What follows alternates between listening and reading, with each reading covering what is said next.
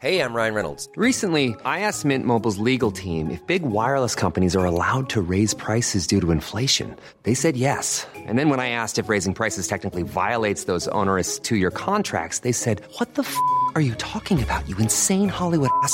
So to recap, we're cutting the price of Mint Unlimited from $30 a month to just $15 a month. Give it a try at mintmobile.com slash switch. $45 up front for three months plus taxes and fees. Promo rate for new customers for limited time. Unlimited more than 40 gigabytes per month. Slows. Full terms at mintmobile.com. Heraldo Podcast. Un lugar para tus oídos.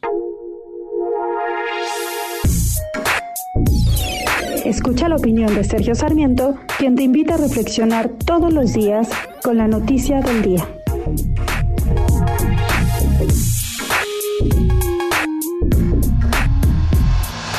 El propio presidente de la República dijo esta mañana, hace unos minutos, no me vengan con ese cuento de que la ley es la ley.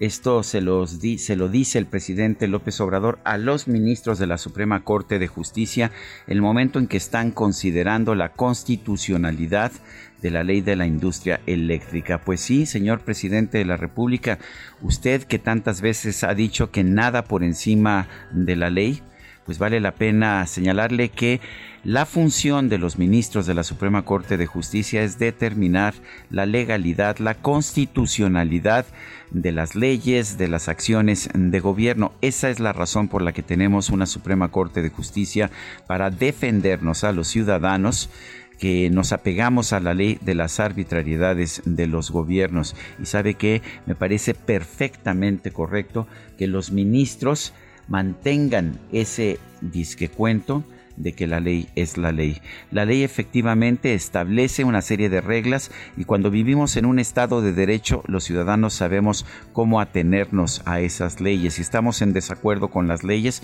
buscamos un procedimiento para enmendarlas de conformidad con la propia legislación, como el propio presidente de la República lo ha hecho en tantas ocasiones. Pero ordenarles a los ministros que no juzguen la constitucionalidad de las leyes como es obligación hacer es a pedirles que simple y sencillamente ya no hagan caso de la razón por la cual los ministros de la Corte están ahí para protegernos a los ciudadanos. Yo soy Sergio Sarmiento y lo invito a reflexionar.